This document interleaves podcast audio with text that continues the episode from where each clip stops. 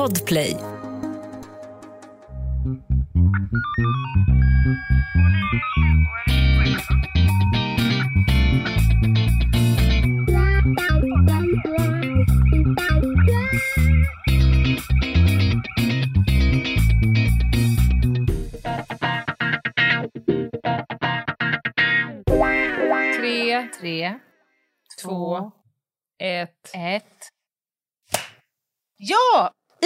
Osynk välkomnar vi er kära lyssnare till Krimpoddarnas krimpodd med mig Anna Jinghede och Lena Ljungdahl. Jag försöker febrilt samtidigt komma fram till vad det är för typ av avsnitt. Och ni har kommit till avsnitt 290. oh, Ja, det var det jag skulle komma fram till. Det kändes just nu viktigt av någon anledning. Ja, och, och jag känner lite grann att det känns nästan onödigt att säga vad det är för avsnittsnummer. För att det, jag, det får mig att inse hur många gånger Ja. vi har suttit och befunnit oss i den här situationen som vi gör nu. Mm, krystat fram bra saker. vi, är, vi är den bästa av alla vigörer som går att anbringa. Alltså vi, så, Ja. vi är faktiskt rätt undermåliga just nu. Mm, det är vi. Men vi, nu trampar vi vatten. Det är som när man, jag vet inte om du har gjort de här testerna, där man ska ha händerna i midjan och trampa vatten och försöka ha så mycket av överkroppen som möjligt ovan ytan medan man eh, trampar vatten. Ja, jag vet inte om jag gjorde det på polisskolan kanske. Nej. Ja, Nej. jag vet. Men man kan säga, om, om ni försöker visualisera detta nu så kan man se Annas från start ganska lilla nästipp. Den är, så att säga, Den är ganska mini faktiskt. ja, Petit. och den är, den är över ytan men inte mer än så. Nej, Nej, faktiskt. vi springer på bo- Vi längtar, vi har faktiskt tagit ett beslut, det kan vi väl säga redan nu. Vi kommer Mm. i år att ha ett jullov. Vi ko- det kommer att bli Mm. ett uppehåll över Mm. jul och nyår. Det måste bli så för att vi inte ska klappa ihop fullständigt. Vi, vi är värda att gå på jullov. Ja, vi har dragit lite i nödbromsen kan man väl säga. Mm. Det är väl ingen överdrift ändå. Nej. Man brukar ju kalla det för studenttankning, när man tankar åtta liter åt gången för man har Just inte det, råd att tanka bilen mer än så. Ja, Vi är nere på deciliternivå nu. ja Och tankningen är den att när vi ringer upp varandra så brunar du fullständigt ut på någonting som har hänt under dagen. Du skriker Som du olika... får ta emot då också. Ja, Ja. precis. Ja, men jag får ändå energi av det. Ja, Jag, det värsta är att vi, att vi facetimar så jag ser ju mitt eget ansiktsuttryck. Jag ser ut som en fågelholk och bara "Åh", medan du skriker över olika saker som har hänt dig. Och sen skrattar vi en Ja. stund och där har vi tankat på två deciliter. Ja. Tillräckligt nog för att dra av ett nytt avsnitt.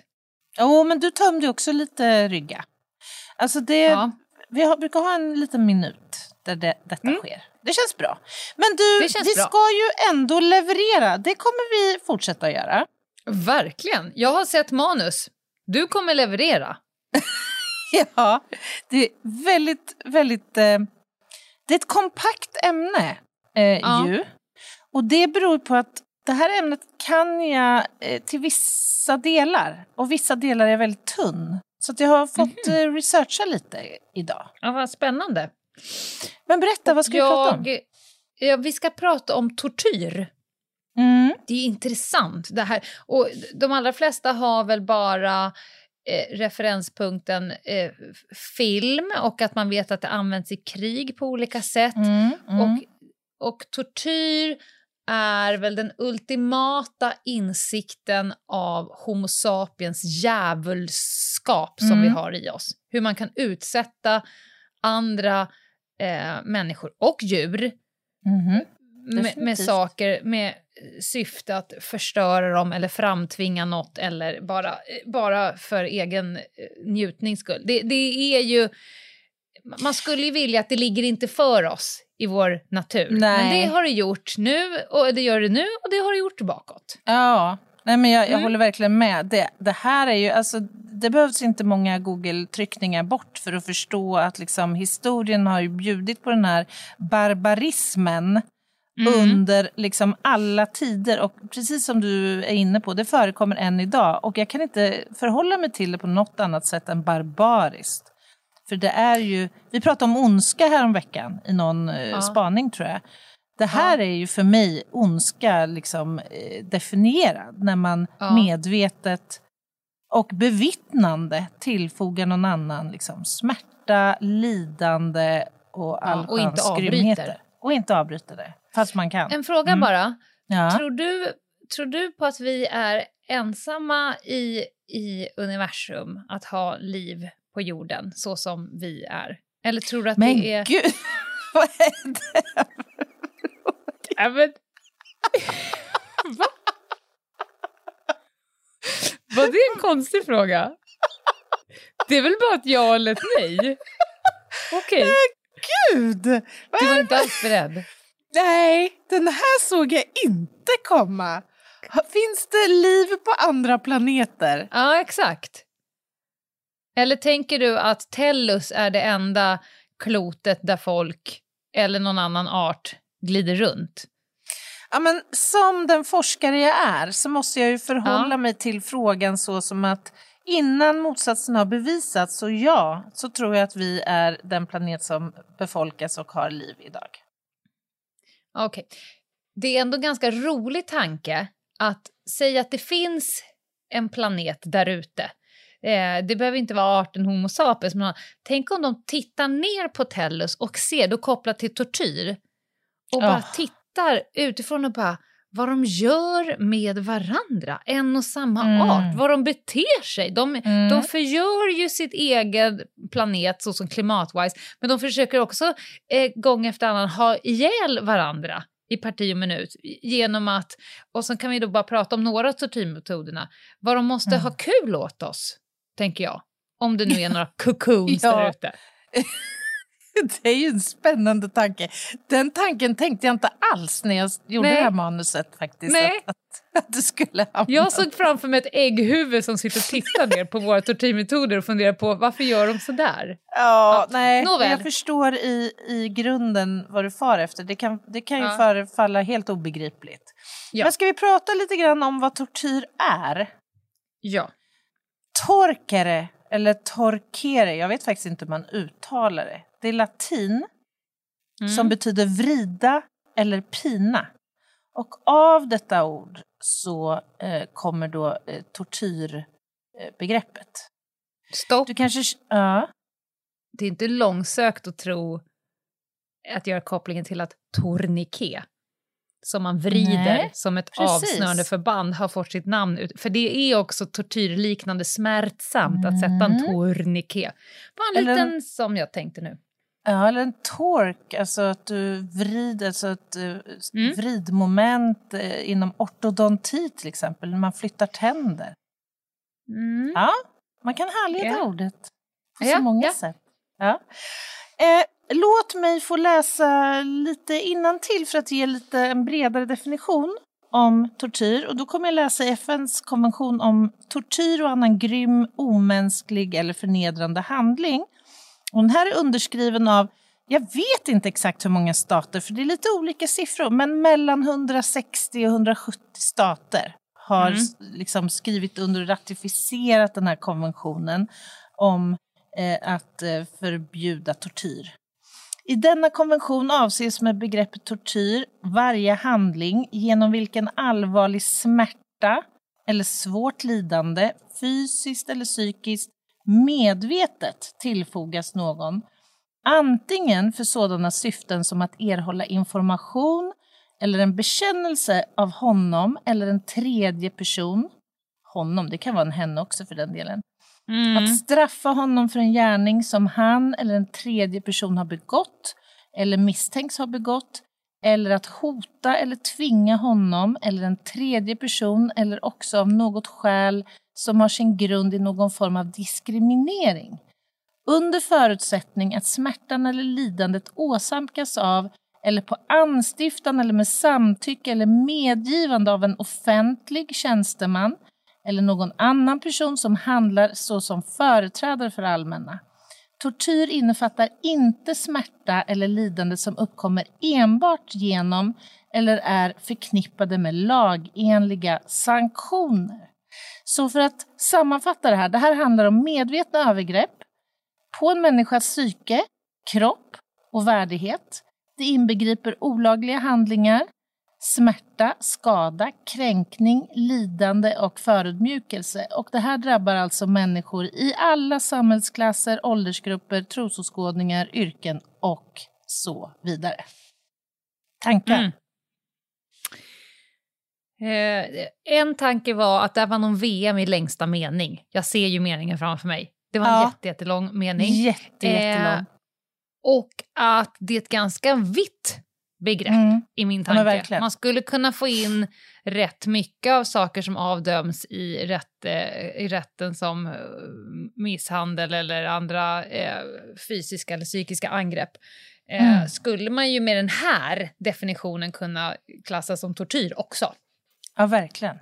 Mm. Och det jag tycker är eh, ganska otäckt och obehagligt här det är ju att syftet med tortyr det är att medvetet orsaka kränkning eller skada eller rädsla hos mm. en annan person. Alltså att man... Vi har ju varit inne på det här förut med människans natur, att vi är kapabla till ganska ondskefulla mm. handlingar under vissa betingelser. Och mm. sett till hur utbrett det här är så förstår man ju verkligen att det är så. För jag har svårt att mm. tro att alla dessa människor som utövar tortyr i grund och botten är onda. Alltså de är inte födda onda, men under rätt eller fel betingelser så är de kapabla att göra detta. Mm. Eller så har och, de blivit onda. Mm. Ja, men precis. Ja. Och primärt så är ju inte syftet att döda, även om det faktiskt händer såklart. Det kan hända av våldet per se, men också av liksom om du utsätts för tortyr upprepat så kan du få sårskador och annat som blir infekterade och att du liksom dör sekundärt av våldet. Alltså av, ja, eh, näringsbrist ja. och allt möjligt. Ja. ja, precis. Det händer alltså att vårdpersonal finns närvarande i vissa sådana här kontexter där tortyr sker bara för att ha en egentlig uppgift, nämligen att försäkra sig om att inte individen avlider. För det är inte mm. syftet. Syftet är ju då att dra ut på det här lidandet eh, så, så långt det bara kan. Och med det sagt så är det ju inte så svårt att förstå att många människor som till exempel har sökt eh, uppehållstillstånd och asyl i andra länder, så som i Sverige, att de här erfarenheterna kan medföra extremt stora problem när de söker vård. För om de mm. har vistats i miljöer där läkare och sjuksköterskor och andra har faktiskt funnits med och mer eller mindre tyst sanktionerat det här våldet, hur ska mm. de då våga öppna sig för och berätta vad de har utsatts för? Eller lita mm. på vårdpersonal överhuvudtaget? Ofta så förknippas det här med människor i vissa länder som har gripits för brott. Det kan handla om politiska skäl, politiska åskådningar. Eh, det kan ske i syfte att bestraffa. Det kan ske inom ramen för eh, att framtvinga information eller förhöra en annan person. Men det kan också tillämpas som ett syfte att avskräcka då andra som utsätts för tortyr eller till och med fienden. Att få dem att liksom tillbakaträda för att det här mm. är så pass otäckt. Och även barn utsätts för detta i vissa delar av världen. Och framförallt barn, alltså barn som är särskilt utsatta här, det är barn som lever på gatan, föräldralösa barn och barn som faktiskt sitter fängslade.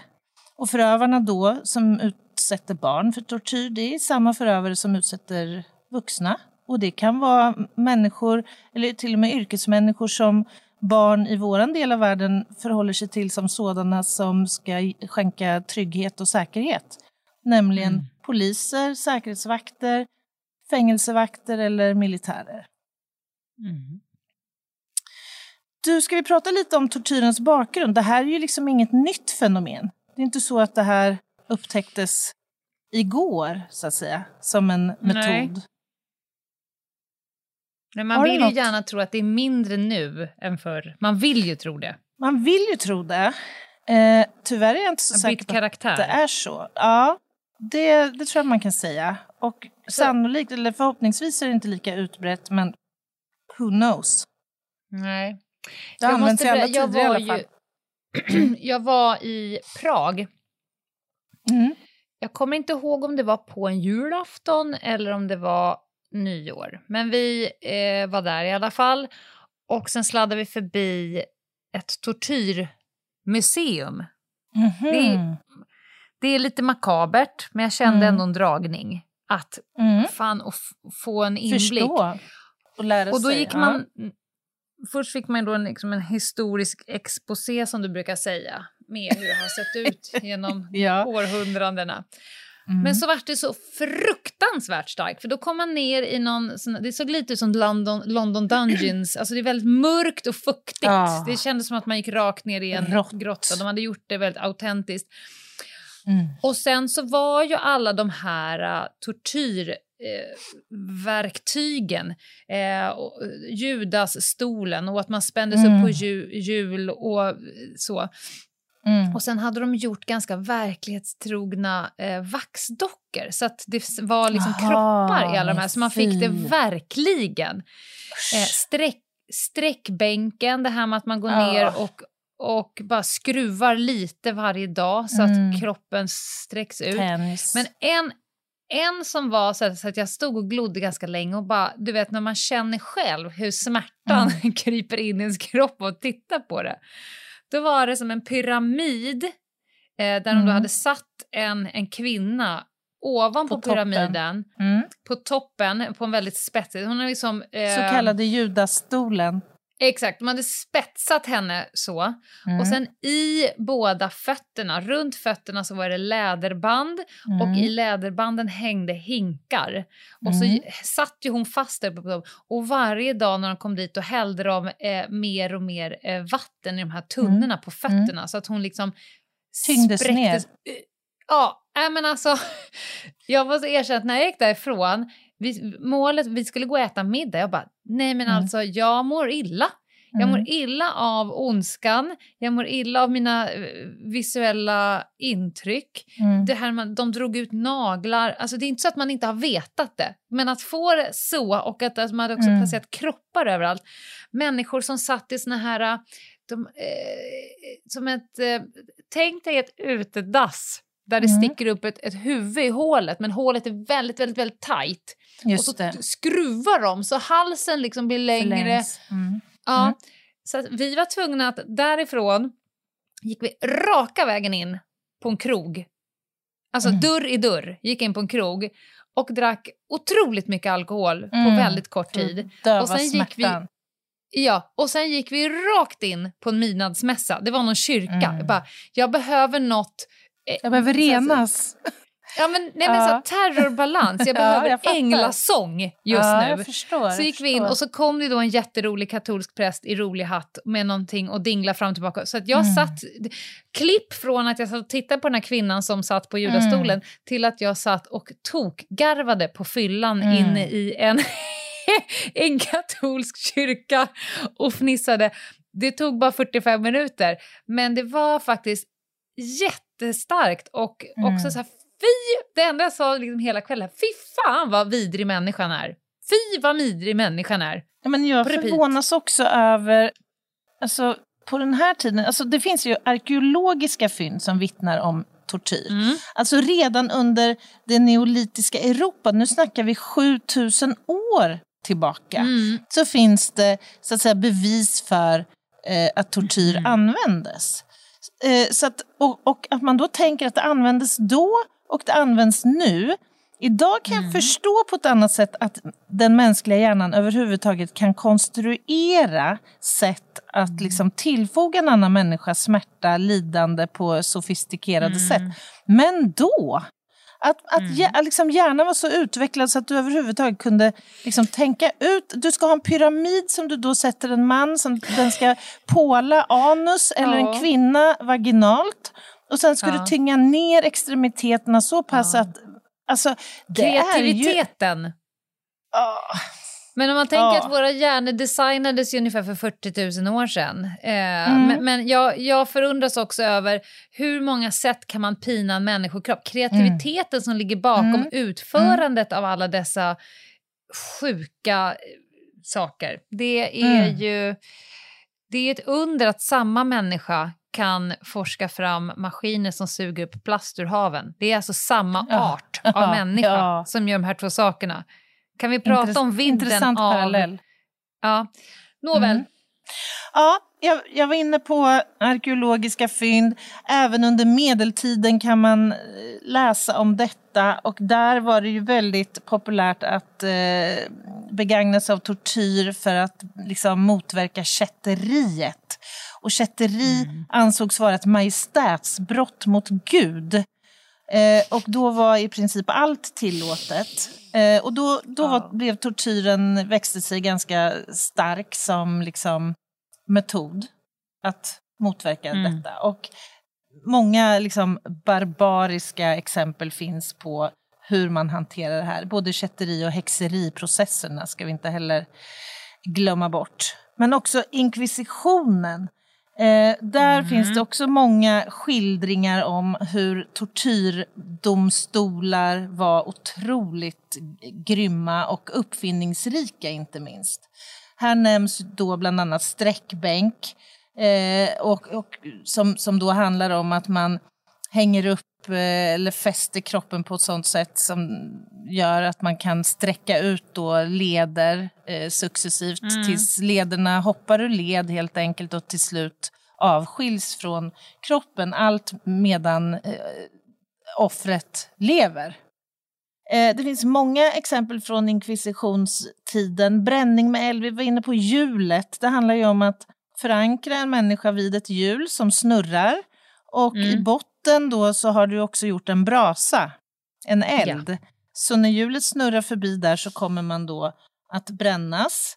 Eh, men det kan också vara att man bränner under fotsulor eller egentligen var helst på, på kroppen. Utsätta för hunger och törst allt det här eh, som vi faktiskt tyvärr känner igen idag förekom mm. även för flera hundra år sedan.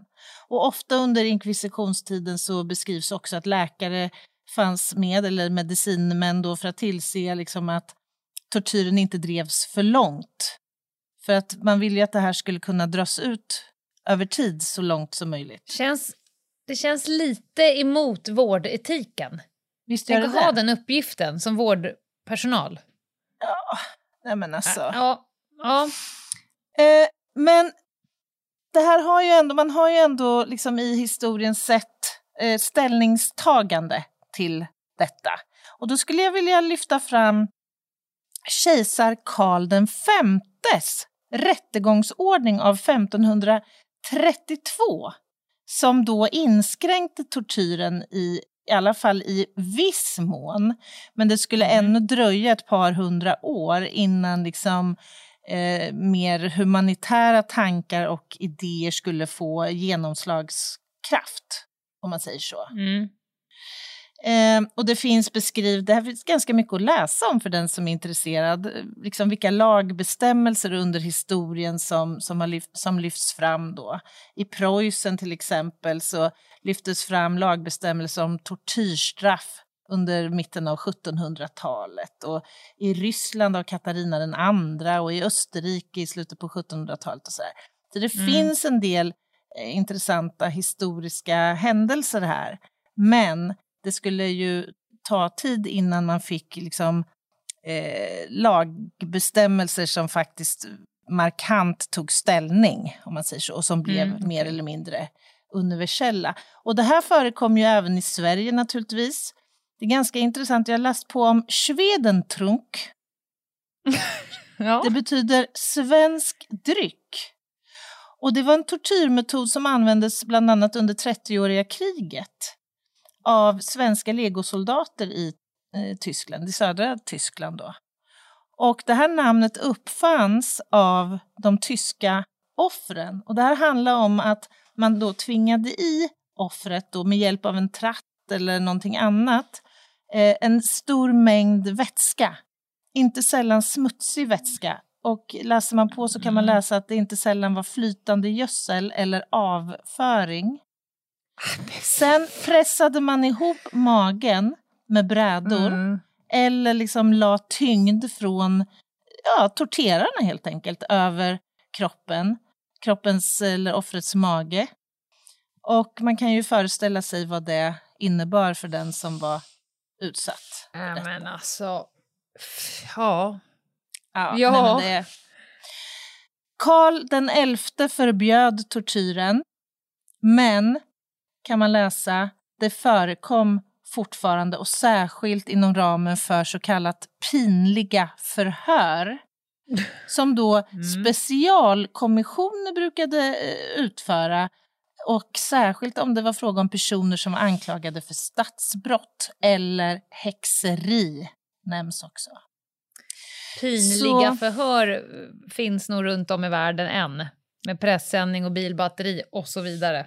Ja, jag kan bara mm. kort säga att i Sverige så upphävdes, eh, alltså togs egentligen ställning på allvar, om jag är korrekt påläst, i slutet av 1800-talet, 1868 och genom Gustav IIIs kungliga brev. Så att... Okay. Eh, mm.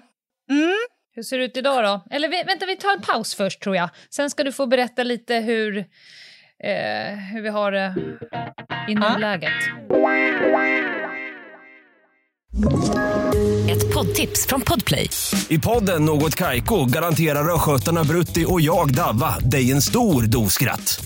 Där följer jag pladask för köttätandet igen. Man är lite som en jävla vampyr. Man har fått lite blodsmak och då måste man ha mer. Udda spaningar, fängslande anekdoter och en och annan arg rant. Jag måste ha mitt kaffe på morgonen för annars är jag ingen trevlig människa. Då är du ingen trevlig människa, punkt. Något kajko, hör du på podplay. Därför är gardinerna. Välkomna tillbaka till krimpoddarnas krimpodd Över min döda kropp. Och Anna har ju på något sätt fallit ner i ett mörkt hål och Lenas förakt för Homo sapiens växer sig större och större för varje minut som Anna pratar om tortyr idag och djävulskapet som människor har och fortfarande utsätter andra människor för. Mm.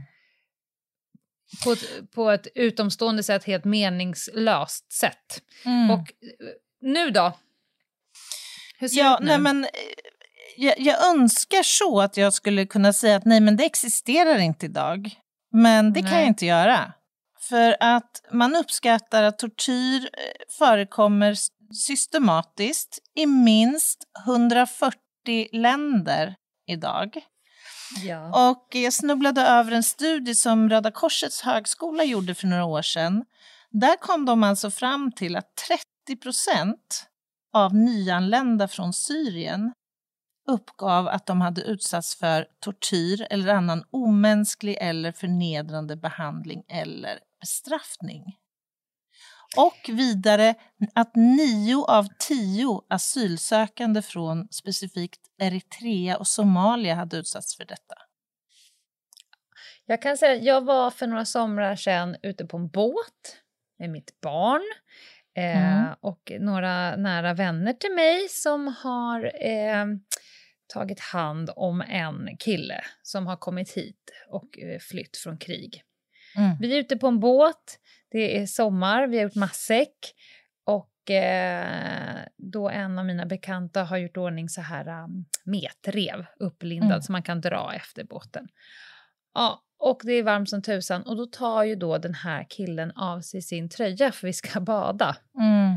Och det här blir en när... Jag, jag ser mitt barn titta mm. på hans rygg ja. med jättestora ögon och så tittar han på mig och så försöker vi ha någon form av tyst dialog bakom då den här killens mm. rygg. För min son vill ju väldigt gärna veta vad det är som har hänt där. Det ser ut som att han har gått sju ronder mot en tiger. Jag förstår ju precis vad som har hänt och det är inte helt så att man kanske vill prata om det, men det syns ju ändå. Det blev bara, det som var som två parallella ah. världar som bara krockade ute på en båt vid en idyllisk ö i Stockholms skärgård. Mm. Eh, och då känner man sig det är här och det är nu och han har mm. precis flytt hit och det där är ganska färskt. Alltså det, det, Eh, det är pågående tortyr. Det, det var bevisen på det. Och jag tycker det där exemplet så väl också illustrerar hur varsamma vi ska vara innan vi dömer andra människor. Ja. För vi har ingen aning om vad våra medmänniskor Nej. faktiskt har upplevt Nej. i krig och i andra svåra situationer. Eh, och ja, nej, fruktansvärt. Men det är så här eh, att människor som överlever tortyr har rätt till eh, både upprättelse och gottgörelse, vilket inkluderar rehabilitering.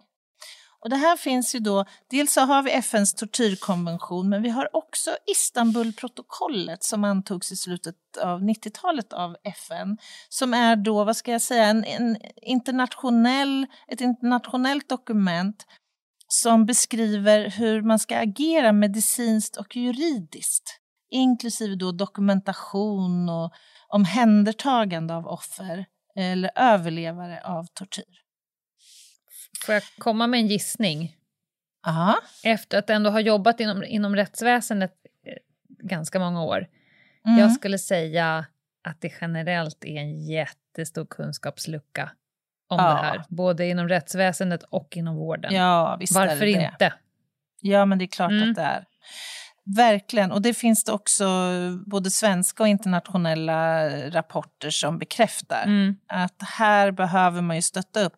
Och jag tycker att det är konstigt att man inte mer ofta faktiskt hör talas om det. Kurser, utbildningar, liksom kunskapshöjande inslag med tanke på inte minst den stora flyktingvåg vi tog emot till Mm. Sverige 2015 och där vi då nu svart på vitt vet att väldigt, väldigt många av dem som kom till Sverige hade utsatts för svår tortyr det är ju rimligt att vi då måste kunna så att säga, mobilisera Ja. för att kunna ta hand om dessa människor. För vad innebär det annars i arbets- förlängningen?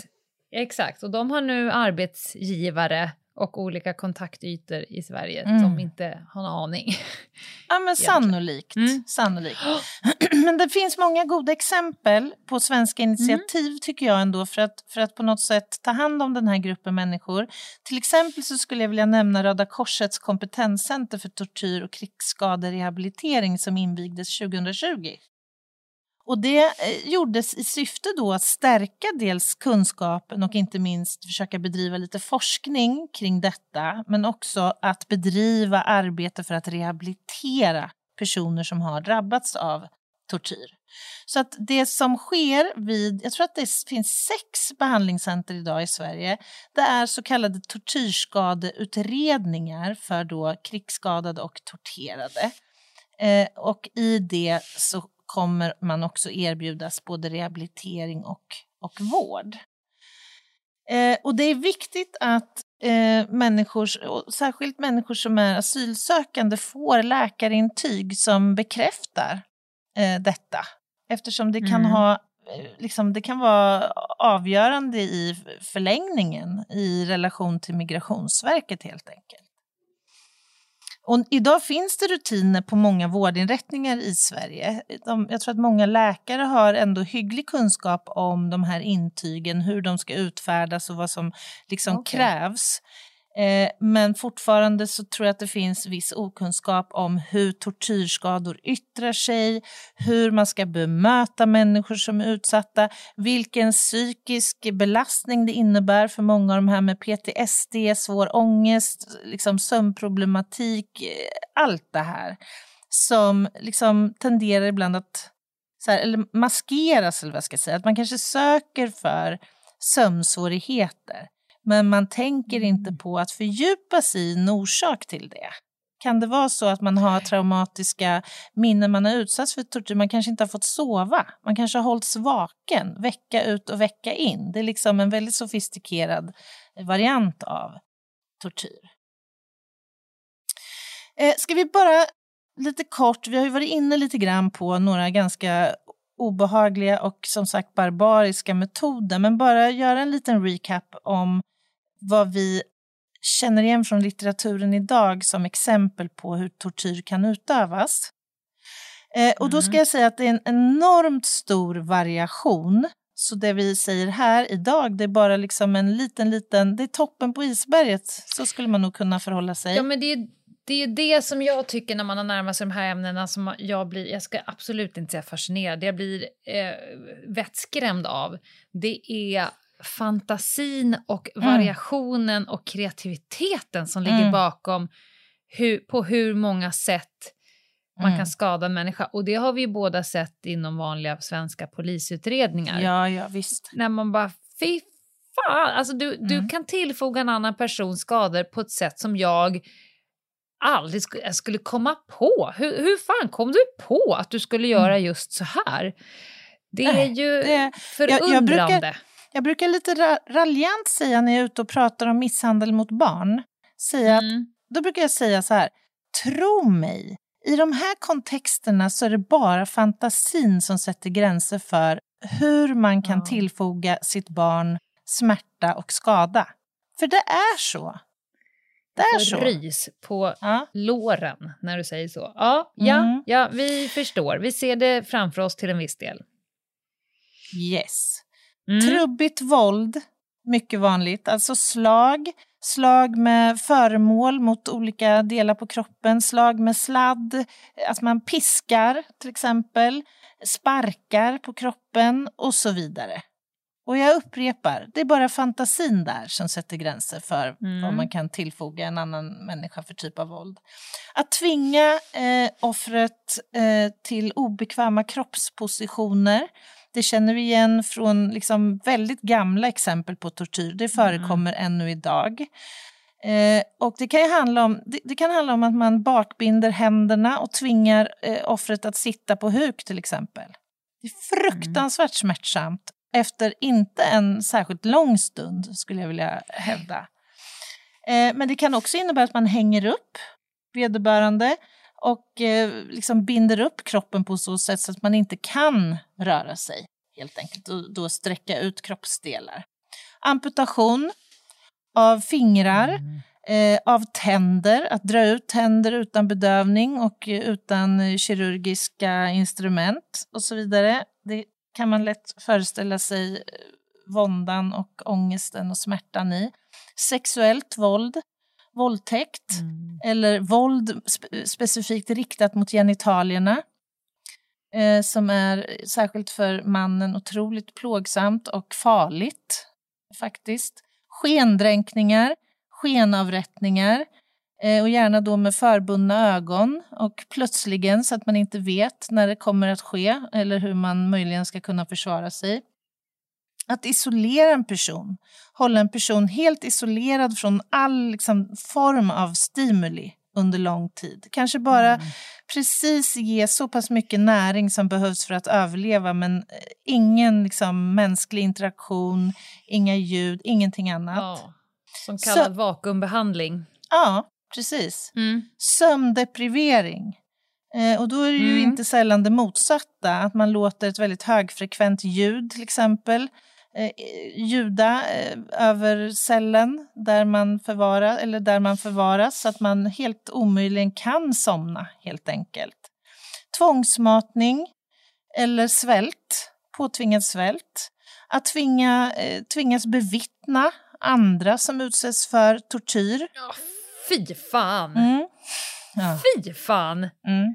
Förstå Alltså där känner jag att där, där, där, knyter det sig mig Ja. något så överjävligt. Jag är, hade inte alls varit bra på det. Då hade jag nästan hellre blivit placerad på Judastolen själv alltså, än att sitta och titta på människor som Ja, torteras. så det är vidrigt. Så vidrigt. så jävligt vidrigt. El Oh. eller värmetortyr, då kan du koppla en strömkälla till valfri kroppsdel eller in i munnen. Förekommer tänderna till exempel återigen. Och det blir fint då när du har saliven i munhålan som också blir strömförande. Eh, att framkalla smärta. Eh, och, och där finns det ju sådana otroligt fruktansvärda exempel från forntiden, bland annat från for, forntidens Assyrien, där man alltså torterade människor genom att flå dem levande. Så att man Vet du vad Anna, liksom jag tror att nu, jag tror att folk människor. Jag tror att, att du som nu har på, du forskar på dödligt våld mot barn, du har sett mycket. Jag tror att när du bara så här dang, dang, jag, jag tror att ganska många har stängt av. Jag tror Mm, att folk Kanske. Ja, och vi, vi har ju hittills inte backat för olika saker. Jag tror att folk eh, grimaserar rätt mycket nu. Jag tror att folk har slutat äta sin frukost. Mm. Eh, man, man tittar på sin partner med helt nya ögon. Eh, för att det här är så jävla starkt, skulle jag säga. Mm. Mm. Ja, Det- det är... Och det är extra starkt för att det är så svårt att... Eh, det, det hade varit skönt om du sa 7000 före Kristus och stopp. Mm. Men när vi vet Mm. att det idag sker i minst 140 Mm. länder och de här Mm. siffrorna som du pratade om alldeles nyss, det är det också som gör att det är så kompakt jävla Mm. mörkt det här. Mm. Vi pratar ju nu runt om i världen. Ja, ja, ja. Åh, absolut. människan! Och man kan ju förstå, vi ska inte fördjupa oss i de här metoderna mer. Jag tror att, precis som du är inne Mm. på, jag tror att de flesta har förstått att det här är ju fruktansvärt att utsättas för. Men man kan ju av den här listan eh, ändå förstå att effekterna på människokroppen blir extremt svåra. Om man har levt under de här förhållandena. Permanenta. Ja, såklart. Många av dem. Och jag kan bara säga att det här påverkar ju såklart alla eh, organsystem i kroppen. Eh, många dör eh, av det här Mm. våldet såklart. Eh, Men många andra måste ta överlever. livet av sig. Suicid. Ja, många, jag, ja. Men, bara, jag gör vad som helst för att få stopp på det. men hur många det är, det tror inte jag att vi vet idag. Nej. Därför att det här Nej. är inte ett jättebeforskat eh, område såklart. Men återigen, här vill jag flagga för att vården har ett enormt stort ansvar att våga ställa frågor om detta. Faktiskt. Mm. Eh, men ska vi ändå försöka ingjuta lite hopp kring detta och prata lite grann om, om man nu upptäcker det här, eh, vad, vad kan man göra och, vad, och finns det någon lagstiftning som faktiskt är mer i, i konkreta termer? Så att säga. För vi vet ju, det är förbjudet enligt internationell rätt, det tror jag nämnde inledningsvis. Men har du någon kläm här Lena? Vad som gäller? Alltså, om man särskiljer varje enskild handling så, så hamnar de ju inte bara eh, e-, enligt det här förbudet eh, enligt internationellt utan många av de här handlingarna är ju rakt upp och ner eh, förenliga med svensk lagstiftning. Så jag skulle bara säga, är man överhuvudtaget eh, tveksam eller eh, inte vet Mm. eh, så, så, så kan man ju alltid i, i Sverige göra en polisanmälan och få hjälp med bedömningen eh, om Mm. vad man har eh, gjort. Men det viktiga är väl att sådana här brott är så kallade universella brott. Det Mm. vill säga att det kan utredas i Sverige oavsett var de har begåtts och av vem. Mm, Och det mm. är ju skillnad om man jämför med begår en brottslig handling. Säg om du, eh, vi tar en väldigt enkel sak, om du eh, röker cannabis i ett land där cannabis är eh, lagligt att bruka. Mm. Då kommer du inte enligt svensk lag kunna, vi kommer inte kunna döma dig till eh, ringa narkotikabrott i Sverige, utan då Just måste det. det vara olagligt där och här. Mm. Däremot så kan man behöva utreda om din story håller. Men det här spelar ingen roll. Så att oavsett vad du är utsatt för och eh, var och när så tycker jag att eh, om du känner någon eller eh, du kanske jobbar inom vården så här så, så eh, ta upp det. Eh, Om Mm. inte annat så är det ju en ganska bra katalysator om man har en rättsprocess eh, om man nu vill ha den här. Jag tror inte att det kommer skälpa rätten till rehabilitering och hjälp och så Nej, nej. eh, om man lyfter på locket. Så Absolut det, inte. det Absolut vill vi verkligen inte. puffa för. Ja, och polisanmälan ska ju ske naturligtvis om Mm. man då upptäcker detta. Och är man då osäker vad som gäller, får jag bryta min sekretess och vad gäller för det här, den här specifika våldshandlingen? För det skiljer sig ändå lite grann från liksom, misshandelsbrotten i eh, Mm. brottsbalken. Så skulle jag vilja säga så här, på Rikspo- eller vad heter det nu, nationella operativa avdelningen, före detta Noah. eh, Rikspolisen. Precis, så finns det ju numera en krigsbrottskommission. Och det går bra att faktiskt helt enkelt kontakta dem, rådgöra. Hur ska jag förhålla mig i det här läget? Kan jag anmäla? Är det här någonting som är utredningsbart? Och så vidare. Sen har det föreslagits faktiskt i flera länder, även i Sverige, eh, att man borde införa ett eget tortyrbrott i brottsbalken. Och det Ja, finns i inte? flera av våra grannländer. Jag vet inte, ser du några problem med det? Nej, nej, jag tycker det verkar bra. Framförallt är det ett ganska eh, viktigt och tydligt signalvärde. Om man säger. Mm. Så utformas ju oftast vår lagstiftning. Att det eh, börjar med att vara ihopklumpat med något annat men sen så ser man från samhällets håll att det är viktigt att vi särskiljer det här och förtydligar att det här är extra eh, viktigt. Och då brukar man, den få en, e en egen brottskategori. Innan Mm. har man kunnat applicera en annan lag på det. Eh, jag är inte dugg förvånad varför, jag tror att Norge, Finland, Danmark ligger före. Eh, och vi i Sverige ligger ungefär i femårscykler alltid bakom de andra nordiska länderna Mm. eh, gällande det mesta eh, kring det här. Och det finns ju för och nackdelar med det. En nackdel är att du är sist på bollen hela tiden. En fördel är ju att vi kan plocka det bästa. Då kan de andra göra alla fel, eh, ta fram lite studier och så vidare. Vi är lite ängsligare.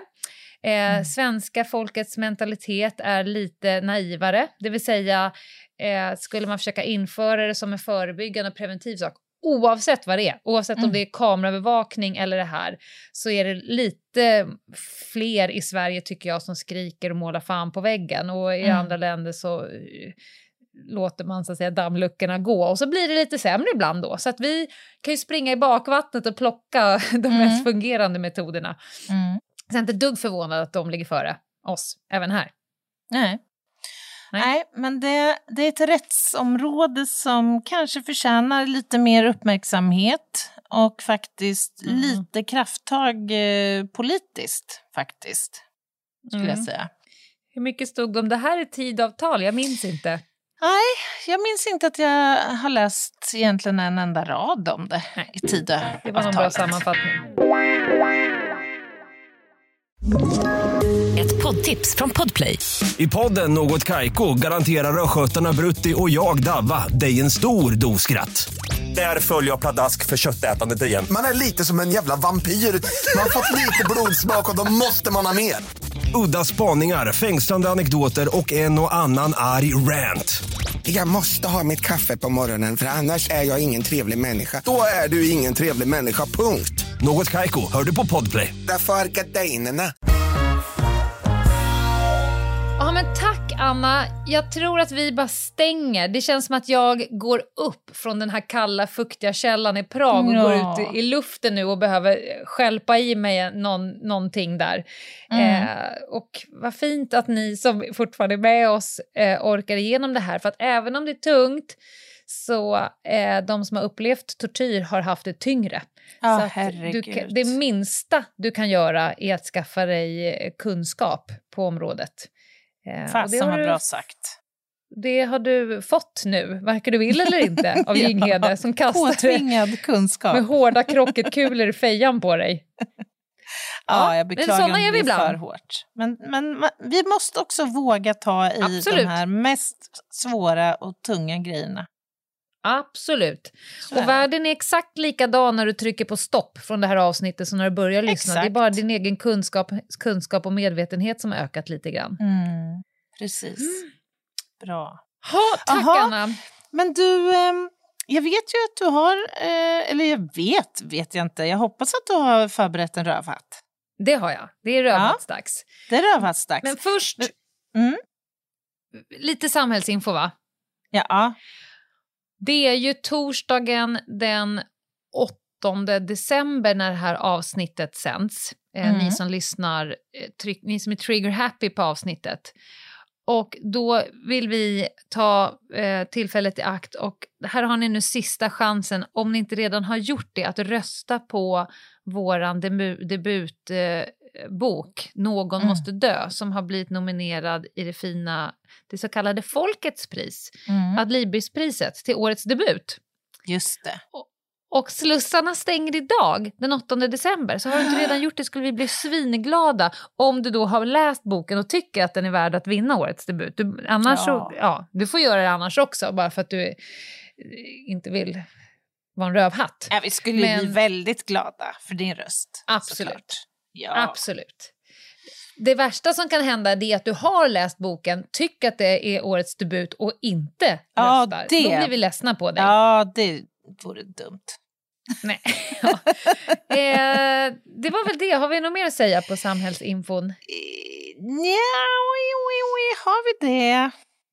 Vi har, vi har en jädrigt mullig eh, julmerch på gång. Det kan vi säga. Mm. Mm. Och Så den kommer ut out. nu i dagarna. Vi vet ju Ja. bara inte exakt när, men ni kommer ha chans att köpa den som årets julklapp. På Podstore som vanligt. Men, och det Mm. flaggar vi för eh, på vårt Instagram, Ljungdahl och Ginghede, när det är dags. Så häng med oss där så kommer du inte missa det. Just det. Och på tal om julklapp, så håll utkik i de sociala kanalerna Ljungdahl och Ginghede för där kommer vi också flagga lite andra typer av julklappstips. Vi ska Mm. nämligen ut och röra lite på oss i vår. På Mm. till lite olika ställen och bju- bjussa på lite, lite event kan vi väl Ja, säga ändå, visst. utan att ha sagt för Visst! mycket. Mm. Vi ska ut på vägarna. Vi ska ut på vägarna. On the road again. On the Det känns som att jag sjunger den låten varannat avsnitt nu. Men nu Lena, Ja, the floor is yours. Lenas rövhatt. Och nu måste jag medans, det är ju då, nu kommer det komma en rövhatt, men för att jag ska kunna göra den eh, rättvisa så måste jag bara kolla upp en grej. Eh, och det gör jag nu, as we speak. Jag... Eh, Njeski, Bluzneski. Eh, Du här kontaktar ja. någon Ja, rysk ja. kontakt. ja, exakt. exakt. Mm. Eh, här ja, där. Så, här kommer rövhatten. Jo, Anna Jinghede. Det här är en rövhatt som handlar om en person som du känner faktiskt grann. Eh, grann. Spännande. Eh, ja. Och jag blev i morse väckt. Eh, jag, hade, jag hade möjlighet jag hade Ja. möjlighet till en sovmorgon och den gick mig förbi. För då kommer det ett sms tidigt. Klockan är någonting på sju. Mm. Och jag har faktiskt mitt första möte 11 idag så jag tänkte att här Nej. finns det en möjlighet att inte så att säga dra igång eh, dieselaggregatet för tidigt. Och då får jag ett sms och då står det så här. Eh, jag eh, har tappat min plånbok i fredags. Ja, Anna Jinghede, det är du som är veckans rövhatt. Men det är också första gången. Jag har redan fått den. Jag har Wow. tappat min plånbok i fredags. Lördags. Eh, så kan... Vad sa du? I lördags. Ja. Så, så kan du eh, på direkten spärra eh, korten Mm. eftersom vi då Mm. har ett gemensamt eh, företags... Absolut. Så att jag lite snabbt ska gå in i appen och tänka det måste Åh. gå att göra. Nej, då ska man ju ringa. Så att jag sitter i telefonkö. Nej. Nej. Och, och så ringer. Nej. Och medan jag sitter i telefonkö, då fortsätter du med så här, ja, eh, det är någon jävel som har, det var trångt och det är någon jävel som har stulit den, var en teori. Du var också i luven på taxichauffören Ja. som du hade varit i slagsmål med för att han hade försökt få av så mycket, för mycket Ja. pengar för.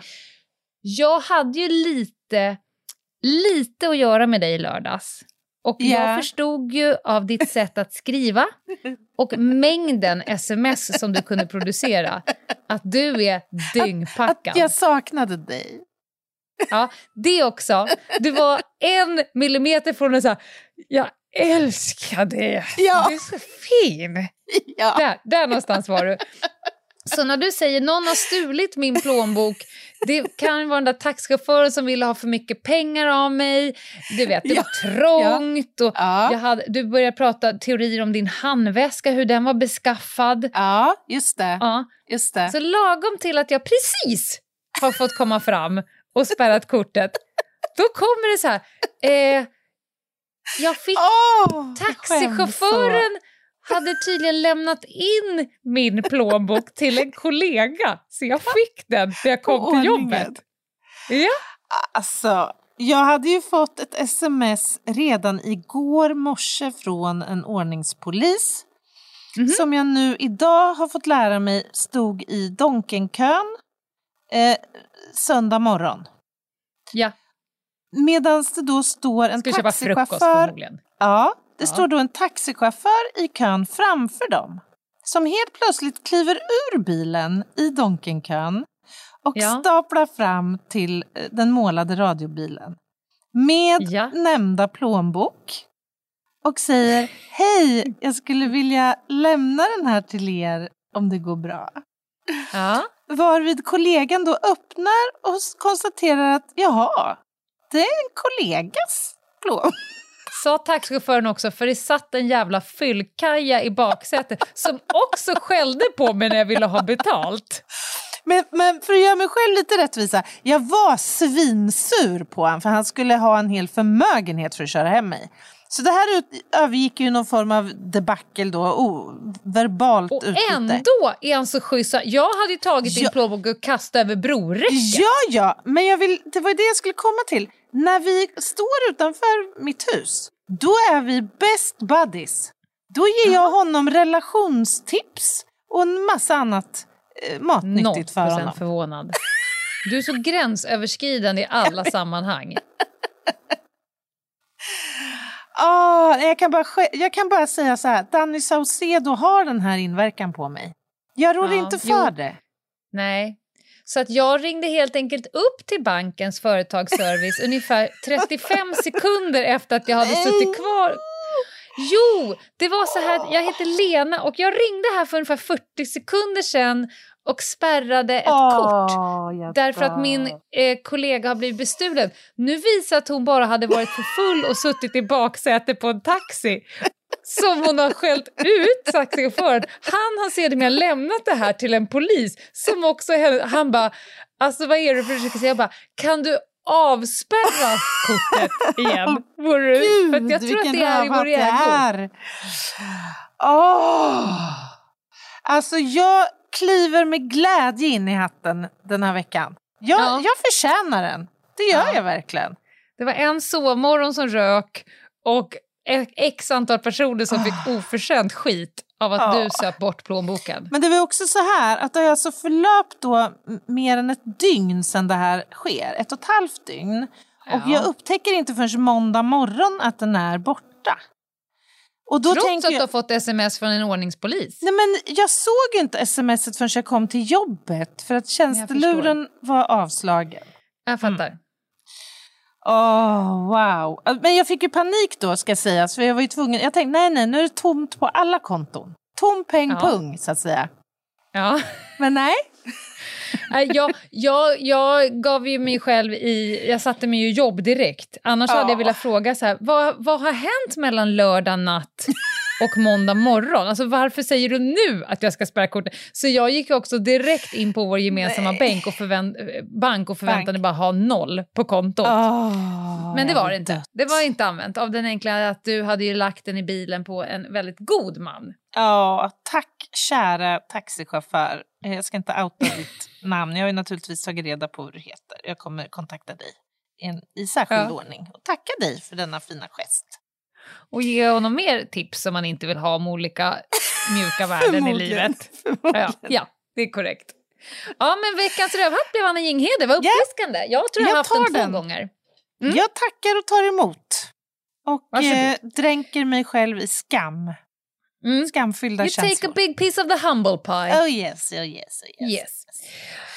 Ja, men eh, hörni, vi får nog knyta ihop den här eh, påsen. Vi har varit i det mörkaste mörkt och sen avslutade vi med att kasta an under bussen. Och Ja. Så får det vara. Uppfriskande ändå. På måndag så kommer det bli en eh, ny spaning. Och häng Mhm. med oss hela vägen in i kaklet den 22... Ja, men det kan vi nog flagga för. Den 22 december kommer vi ha någon form av uppesittarkväll. Ja, det kommer att bli. Det kommer att på bli. Instagram live. Det kommer bli du, Mhm. jag och säkert Meta. Eh, för hon brukar ju vara Det en, krydda jag. i, i, I julliven. Och Ja. det är också, och det, den dagen blir vårt sista avsnitt inför vårt välförtjänta jullov. Och så är vi tillbaka igen on the other side. Si. Oh yes, yes, yes. yes. Mm-mm. Ta hand om er där ute. Verkligen, gör det. Puss puss. Hej då, hej då, bye bye.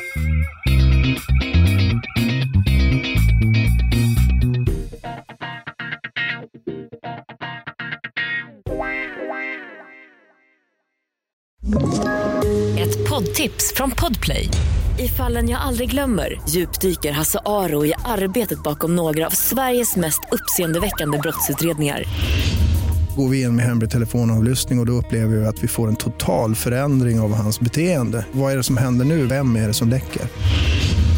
Och så säger han att jag är kriminell, jag har varit kriminell i hela mitt liv men att mörda ett barn, där går min gräns.